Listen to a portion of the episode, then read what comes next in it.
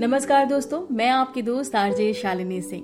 दोस्तों, हम ज़िंदगी में हर दिन कुछ न कुछ सीखते हैं। हर दिन कोई ना कोई सबब याद करते हैं और ये सब कुछ हम कैसे सीखते हैं? कभी पढ़कर, कभी सुनकर और कभी देखकर।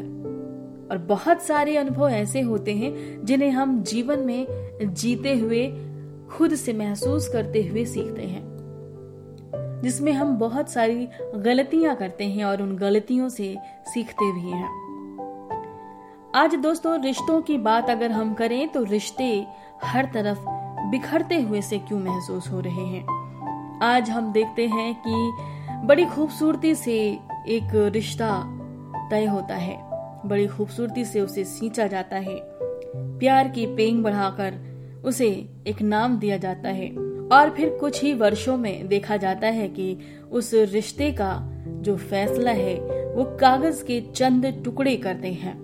तलाशने की ज़रूरत है कि आखिर क्या वजह है हमारे इन दरकते हुए रिश्तों के पीछे।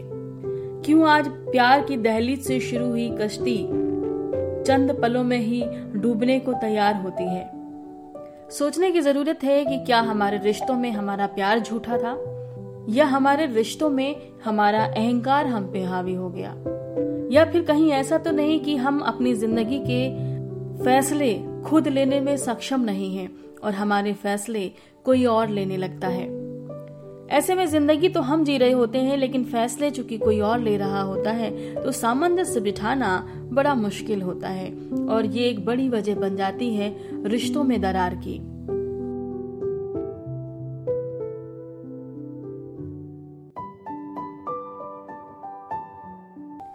दोस्तों, रिश्तों की दहलीज पर खड़े होकर आज हम एक कहानी आपको सुनाते हैं। जिस कहानी में आप महसूस करेंगे, रिश्तों में पड़ती दरार के बीच सिसकते हुए प्यार को। कहानी का शीर्षक है, कागज़ का एक टुकड़ा।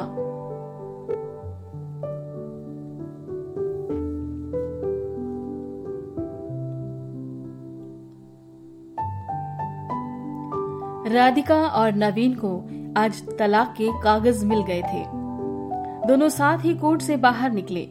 दोनों के परिजन साथ थे और उनके चेहरे पर विजय और सुकून के निशान साफ़ झलक रहे थे। चार साल की लंबी लड़ाई के बाद आज फैसला हो गया था। दस साल हो गए थे शादी को, मगर साथ में छह साल ही रह पाए थे। चार साल तो तलाक की कार्यवाही में लग गए। राधिका के हाथ में दहेज के सामान की लिस्ट थी। जो अभी नवीन के घर से लेना था और नवीन के हाथ में गहनों की लिस्ट थी, जो राधिका से लेने थे। साथ में कोर्ट का ये आदेश भी था कि नवीन दस लाख रुपए की राशि एक मुश्त राधिका को चुकाएगा। राधिका और नवीन दोनों एक ही टेंपो में बैठकर नवीन के घर पहुँचे। दहेज में दिए सामान की निशानदेही राधिका को करनी थी, इसलिए चार वर्ष बाद ससुराल जा रही थी आखिरी बार।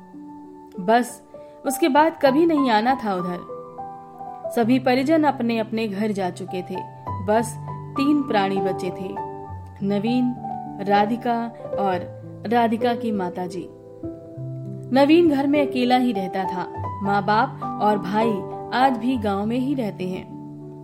राधिका और नवीन का इकलौता बेटा, जो अभी सात वर्ष का है, कोर्ट के फैसले के अनुसार बालिग होने तक राधिका के पास ही रहेगा। नवीन महीने में एक बार उससे मिल सकता है।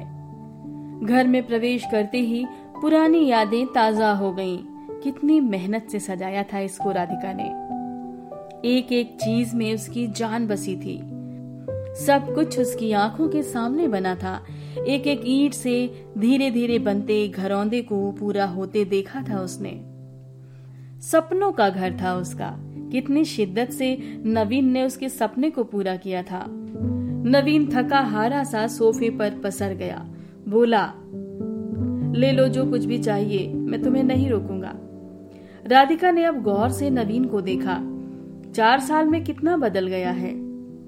बालों में सफेदी झांकने लगी है। शरीर पहले से आधा रह गया है। चार साल में चेहरे की रौनक ही गायब हो गई है। वो स्टोर रूम की तरफ़ बढ़ी, जहाँ उसके दहेज का अधिकतर सामान पड़ा था।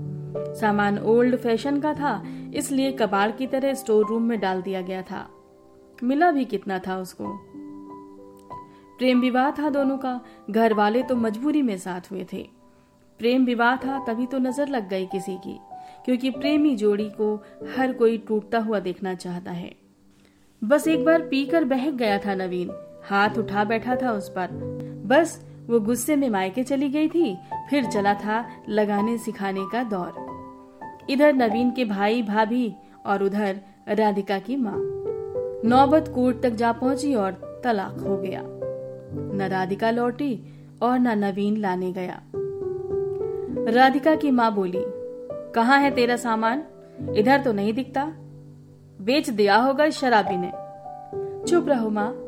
राधिका को ना जाने क्यों नवीन को उसके मुँह पर शराबी कहना अच्छा नहीं लगा। फिर स्टोर रूम में पड़े सामान को एक एक करके लिस्ट से मिलाया गया। बाकी कमरों से भी लिस्ट का सामान उठा लिया गया। राधिका ने सिर्फ़ अपना सामान लिया, नवीन के सामान को छुआ भी नहीं।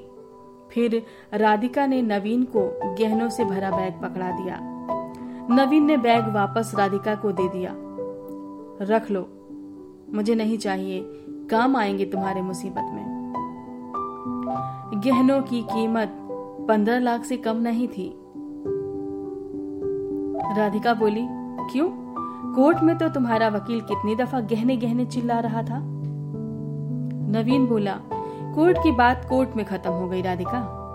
वहाँ तो मुझे भी दुनिया का सबसे बुरा जानवर और शराबी साबित किया गया है। ये सुनकर राधिका की माँ ने नाक भाव चढ़ाई। और इस संवाद में राधिका फिर बोली, नहीं चाहिए वो दस लाख भी नहीं चाहिए। क्यों? ये कहकर नवीन सोफे से खड़ा हो गया। बस यूँ ही, ये कहकर राधिका ने मुँह फेर लिया। इतनी बड़ी ज़िंदगी पड़ी है, कैसे काटोगी? ले जाओ, काम आएँगे। इतना कहकर नवीन ने भी मुँह फेर लिया और दूसरे कमरे में चला गया। शायद आँखों में कुछ उमड़ा होगा, जिसे छुपाना भी ज़रूरी था। राधिका की माताजी गाड़ी वाले को फ़ोन करने में व्यस्त थीं। राधिका को मौका मिल गया। वो नवीन के पीछे उस कमरे में चली गई। वो रो रहा था। अजीब सा मुँह बनाकर। जैसे भीतर के सैलाब को दबाने की जद्दोजहद कर रहा हो। राधिका ने उसे कभी रोते हुए नहीं देखा था। आज पहली बार देखा। ना जाने क्यों दिल को कुछ सुकून सा मिला। मगर ज़्यादा भावुक नहीं हुई। सधे अंदाज में बोली, इतनी फ़िक्र थी तो क्यों दिया तलाक? मैंने नहीं, तलाक तुमने दिया। दस्तखत तो तुमने भी किए। माफ़ी नहीं मांग सकते थे। मौका कब दिया तुम्हारे घर वालों ने? जब भी फ़ोन किया, काट दिया। राधिका फिर बोली, घर भी आ सकते थे, हिम्मत नहीं थी। और तब तक राधिका की माँ आ गई और वो उसका हाथ पकड़कर बाहर ले आई। बोली, अब क्यों मुँह लग रही है उसके? अब तो तेरा रिश्ता भी खत्म हो गया। माँ बेटी बाहर बरामदे में सोफे पर बैठकर गाड़ी का इंतज़ार करने लगी। राधिका के भीतर भी कुछ टूट रहा था। दिल बैठा जा रहा था। वो सुन्न सी पड़ती जा रही थी। जिस सोफे पर बैठी थी, उसे गौर से देखने लगी। कैसे कैसे बचत करके उसने और नवीन ने वो सोफा खरीदा था। पूरे शहर में घूमी थी, तब ये पसंद आया था।